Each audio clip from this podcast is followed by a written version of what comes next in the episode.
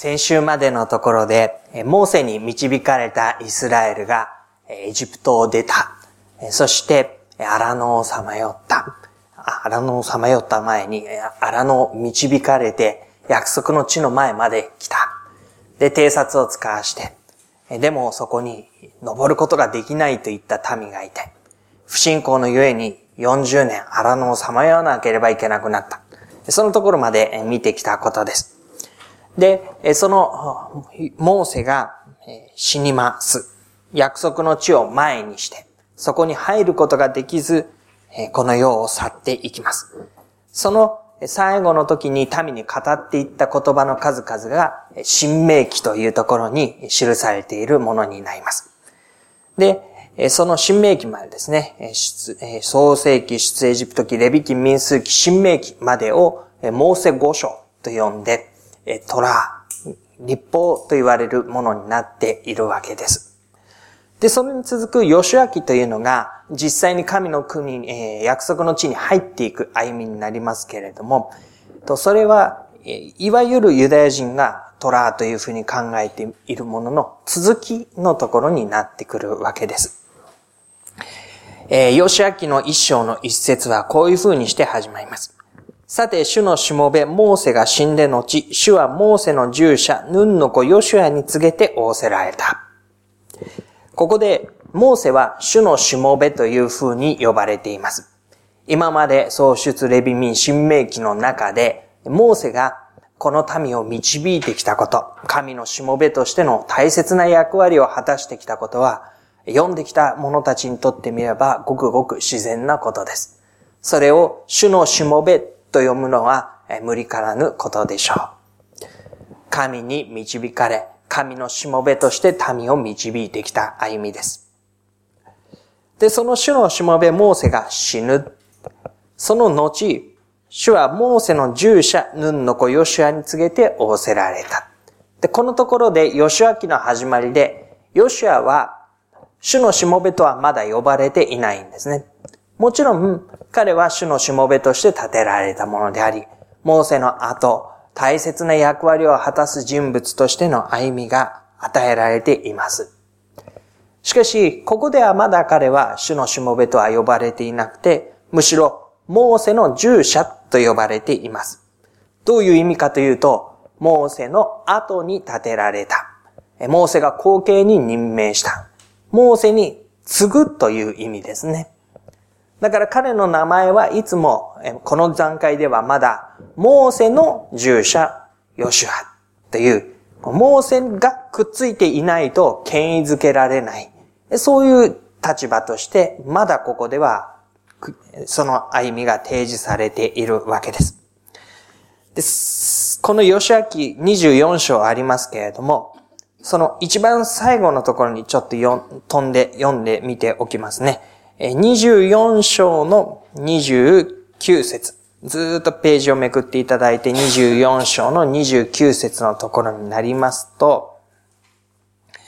24章の29節にこう出てくるんです。これらのことの後、主のしもべ、ヌンの子ヨシアは110歳で死んだと出てきます。で、このところでヨシア記が終わるにあたって、同じヌンの子ヨシアですけれども、彼のことをもはやモーセの従者とは呼ばずに、主のしもべ、ヌンの子ヨシアが110歳で死ぬということが起こってきます。この、えー、モーセの従者であったところから、主のしもべとして生涯を終えるまでの歩みが、このヨシア記のところには記されていることになります。彼がモーセに付き従って、モーセの歩みを引き継いでというところから、主ご自身に導かれて、その歩みを自分のものとして、110歳ということは、100歳の歩みに10歳を加えてですね、満ち溢れんばかりの生涯を終えていくときに、主にあってその歩みを全うした。それを一体どういうふうに歩んできたのかが、ヨシア記には記されているところです。彼に告げて仰せられたことは、三つに大きくまとめられると考えられます。2節のところから読み進めていきますね。吉明一章の2節です。吉明の2章の、あごめんなさい、1章の2節私のしもべモーセは死んだ。今、あなたとこのすべての民は立って、このヨルダン川を渡り、私がイスラエルの人々に与えようとしている地に行け。ここに書かれているのは、約束の地に入れという命令です。今まで民はエジプトを出てきました。それ以来約束の地に向かって導かれてきました。しかし、モーセの歩みの中でその地に入ることができませんでした。それから40年荒野をさまよいました。で、旅をしてきた時間と荒野をさまよった時間で言えば、荒野をさまよった時間の方がうーんと長いわけですね。だから民にとっては、私たちがエジプトを出て以来、私たちはずっとさまよってきたという感覚を持っているだろうと思います。しかし、いよいよ約束の地に入っていけと言われるわけです。モーセの最初の時にもそういうふうに約束の地に導かれていく歩みがありましたけれども、それから40年さまよっていたその末に、もう一度あなた方はそこに入っていけと言われています。その地はイスラエルの人々に与えようとしている。私がイスラエルの人々に与えようとしている地に行け。あなた方が足の裏で踏むところはことごとく、モーセ、私がモーセに約束した通りあなた方に与えているということが言われます。で、このところで約束の地に入っていけというときに、私がモーセに約束したように与えているというふうに言われているところを少しだけ注目しておいていただきたいと思うんです。神様がこの約束の地のことを指し示すときに私がモーセに約束したようにと言うんですね。ヨシアは確かに約束の地に入っていきます。しかしそこはただ単にヨシュアに約束され、ヨシュアが導かれ、というヨシュアから始まった意味ではなく、モーセの時から約束されていて、そしてそれが、まあ、道半ばで頓挫しているようなところを、あなたをしてもう一度私はそれを導き入れるから、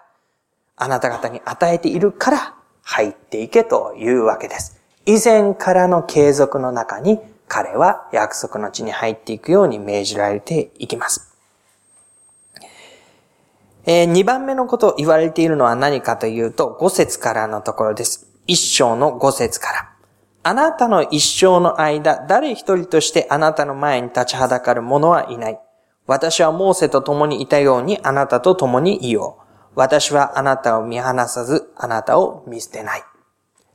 このところでは、約束の地に入っていけという命令とともに、私はあなたと共にいるのだ。という確かな保証が提示されます。私はあなたと共にいるのだ。このテーマは、モーセの歩みの間もずっと続いてきたことでした。雲の柱、火の柱、それが民の先頭にあって、しんがりにあって、あるいは宿営の真ん中にあって、いうことがずっと言われてきました。この方が共にいるからこそ、民は食べるものを得ることができ、水を飲むことができ、荒野をさまよう間も、決して神に見捨てられたのではない40年間。不信仰のゆえに荒野をさまよわなければならなかったんですけれども、しかしそれは神から遠く離れて見捨てられて、そういうところでさまよっていたのではなくて、神がその真ん中に居続けてくださった。その神ご自身がモーセと共にいたようにあなたと共にいようと。あなたを見放さず、あなたを見捨てない。ここにも、かつてからの継続の中に、モーセに与えられてきたものがあなたにも与えられている。だから、大しくあり、強くあり、というふうに言われています。さらに三つ目です。七節のところですね。ただ強く大しくあって、私のしもべモーセがあなたに命じたすべての立法を守り行い、これを離れて右にも左にもそれてはならない。それはあなたが行くところででは、どこででもあなたが栄えるためであ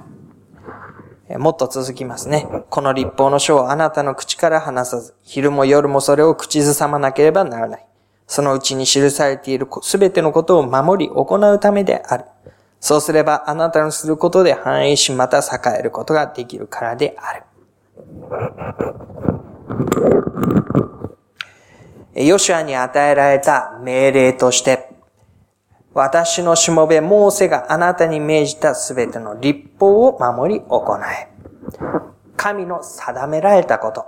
ふさわしい導きに歩むようにと言われています。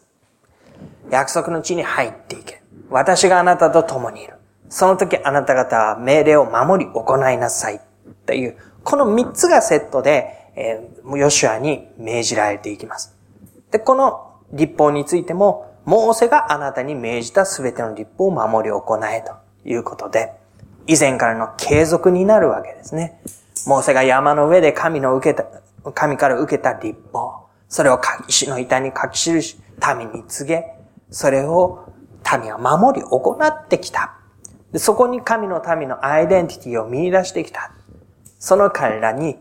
もう一度、この立法を守り行い、右にも左にもそれてはならない。これがあなた方の歩む道なのだと言って提示されてくる。でこのように三つの以前からの継続の中に約束であり、保証であり、また命令ですね。この中に彼らは歩み出していきます。強くあれ、大しくあれという言葉が再三繰り返されていきます。で、その強くあれ、大しくあれというのは、この継続性ということの中に養われていることを覚えておいていただきたいと思うんです。強くあれ、大しくあれというのは何も今ゼロから始まって、そのですね、心もとないところによちよち歩きから立ち上がって大しくありなさいと言われているのではないんですね。もうすでに神様が一つ一つのことを導いてきてくださっている。それはモーセの導いたところから、あのエジプトを出た時から、いや、その前から、モーセが、生まれた時に、本当は命がなかったにもかかわらず、エジプトの王家に拾われて、というところから、モーセの歩みを導いたその神ご自身が、モーセをしてイスラエルを導き、というふうに続いてきた歩みをあなたは引き継いでいるんだ。いや、もっと前から、アブラハム、イサク、ヤコブ、ヨセフと続いてきた、その神の約束の実現の中に、あなたは生きているのではないか。ヤコブの時代、ヨセフが売り飛ばされて、エジプトに行き、エジプトに一族が移住して、それ以来始まった400年のエジプトでの奴隷生活。そこから導き出されて、40年の荒野を経て、今あなたは約束の地の前に立っている。実にこの長きにわたっての導き、彼らの歩み、神様ご自身の真実、その上に立っているのではないか。だから強くあれ、大しくあれ。ですね。私の短い時間の神様との交わりの中で与えられた勇気を振り絞って、ほら、あなたが、あの時、偵察に行った時からというふうにですね、考える必要はなくて、もっと前から、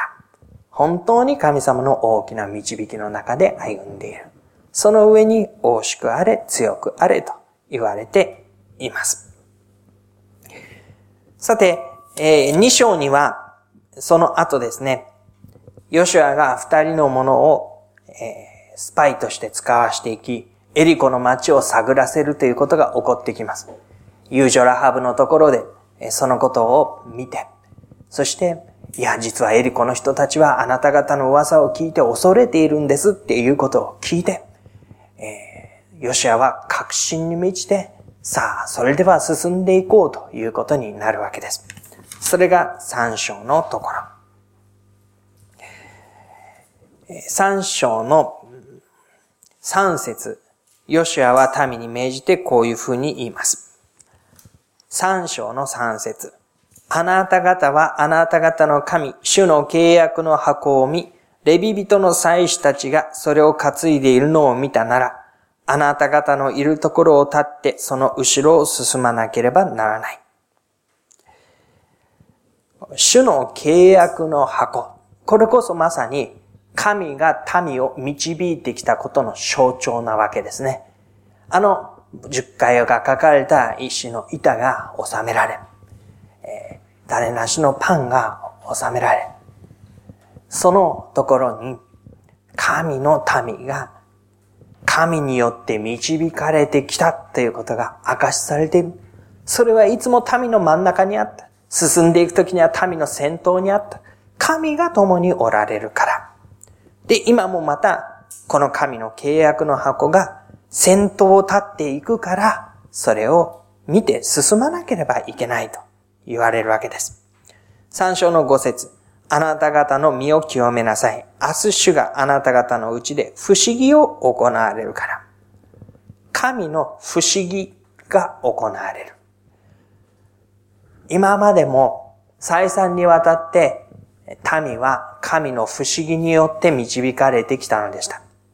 エジプトを出てきた時もそうです。アラノをさまよっていた時もそうです。今や彼らは不思議な技を持って約束の地に足を踏み入れようとしています。三章の七節今日から私、え主はヨシュアに仰せられた。今日から私はイスラエル全体の見ている前であなたを大いなるものとしよう。それは私がモーセと共にいたように、あなたと共にいることを彼らが知るためである。あなたを大いなるものとしよう。モーセの従者であるだけではなく、あなたを大いなるものとしよう。私がモーセと共にいたようにあなたと共にいる。そのことが明らかになってくるときに、あなたを大いなるものとしようと言うんですね。で、そのことを彼らが知るためである。ヨシュア自身が確信に満ちて、大しくあり、強くあり、前に向かって進むだけではなく、そのリーダーを見て、このところにも神様は導きを与えてくださっているということを彼らが知って、彼らも大しくあり、強くあり、歩みを共にして進んでいくことができる。そのために、あなたを大いなるものにしよう。神様がヨシアを立てられ、ヨシュアをリーダーとして導かれるのは、ヨシュアに力強い歩みを与えるだけではない。ヨシュアの歩みを見て、人々が、ああ、この神が私たちと共におられるのだと、彼らも力づけられ、彼らもその歩みを共にし、確信を持って前に進むためでした。で、実際にその契約の箱を担ぐ祭司たちが水の中に足を踏み入れていくことになります。三章の十三節全地の主である主の箱を担ぐ祭司たちの足の裏がヨルダン川の水の中に留まると、ヨルダン川の水は上から流れ下ってくる水がせき止められ、席をなして立つようになる。祭司たちが契約の箱を担いで、ヨルダン川に足を踏み入れると、その流れがせき立って止まる。乾いた地を民は通り行くことになる。かつて足の海の水を左右に分け、壁をなして立たせ、その乾いたところをイスラエルは進み行きました。それのまた違ったバージョンで、彼らは乾いた地を通って、何の妨げもなく今目の前にあるヨルダン川を渡っていくことになる。このヨルダン川は、彼らの歩みを遮っていたものだったんですね。40年前、不信仰のゆえに、この川の前で彼らは U ターンをしなければいけなかった。その川ですね。この川に、こちら側にいるのか、向こう側にいるのか、これが大きな違いだったわけです。その川の向こうに、彼らは乾いた地を渡り、そしてすべての民がヨルダン川を渡り終わっていきます。ヨシュアに導かれてです。モーセの従者である彼が、神の導きの中に語りかけられ、その宮沢を持って民を導き、確信を持って進んでいった中に、前のリーダーではなし得なかった新しき知恵の歩みを川を渡り終えて、すべての民が進んでいくことができた。で、このことを読みながら、私たちは確信を持って進むということの中身を理解したいと思います。信仰を持って、確信を持って私たちが歩んでいく。一体それは中身としてはどういうことになるのでしょうか？もう少し細かく分けて見ていきましょう。その確信というのは、今までことをなされてきた同じ神である主が、今も導いてくださっているということを知ることです。それは今までの私の人生を導いてきた神でもあります。また、私が信仰を持つ前から、私の周りにいる信仰の先輩方、あるいは教会の歩み、それを導いてきた、私の生まれる前から、私が信仰を持つ前から導いてきた神ご自身の導きの中にあることでもあります。また、もっと大きく言えば、イエス・キリスト以降、キリストの教会が立ち上がり、迫害のゆえに様々な危険や困難を得ながら、しかし世界中に精霊の導きの中で御言葉を伝え、神ご自身の宮座がなり、信仰者が歩み通してきた。その同じ神が私を導いてくださっているということでもあります。さらに言えば、旧約聖書の同じ神が、アブラハム、イサク、ヤコブ、ヨセフ、モーセ、そしてヨシュア、その後裁きつかさたち、イスラエルの王であるダビデやソロモン、さらには預言者たち、彼らの歩みを導き、宮座を行い、民の中にあって、私はあなた方の神である。あなた方は私の民である。そう言い続けて来られた神が、今私をも導いておられる。そのことを知っていくわけですね。でそのことは、今私が直面をしている状況、迎える新たな場面。で、これは新しい場面なんですね。今まで聖書の歴史の中でも、教会の歴史の中でも、私が今こういうふうに直面している状況は、同じことは誰も経験していない。未知の部分に私は足を踏み入れようとしています。でも、その未知であることは、神が今までふさわしく導いて来られたことの確かさから言えば、決して恐るに足らない道であって、確かに今までも歴史上、民はいつも未知の部分に足を踏み出してきました。けれども、振り返ってみたときに、そのどのことも、神の導きの中で神様が慌てふためいて、ああ、思ってもみなかったことが起こった。どうしようか。えー、こうしてみようか。ああしてみようか。あ、たまたまうまくいった。あ、もしかしたらうまくいかなかった。神様はそういうふうに導いてこられた方ではなかった。そのことの中で、一つずつすべてを神の御心に沿うようにと導いてきてくださったお方。だから私が、まあ歴史的に言えば未知の部分、今まで誰も足を踏み入れたことのない部分。私にはどうなるかわからないところ。そこに足を踏み入れるにしても、神ご自身にとってそれは未知なることではない。神ご自身にとってそれは意外すぎて、どうしようかと戸惑うような場面ではない。そのことを知りながら、私は勇気を出して決断をしていくことになります。おそらく多くの場合、私が決断をして行動したらどうなるのだろうかというのは不確定な要素が多いと思います。私が行動すれば必ずこうなる。それが良いことであるということが分かりきっていれば私たちは迷ったり信仰ということを持ち出す必要がないわけです。単純にそれをしていけば良いわけですから。でも不確定な要素がある。果たしてどうなるだろうか。いやー、信じられないこともある。お任せして、もう、なんと言うんでしょう。半ば投げやりに近いけれども、そうやってしか行動できないということもある。そういう中で勇気を出して、大しくあれ、強くあれと言われる、そのところに立って歩み始める。でも、いくつかのところでお伝えしましたけれども、それは、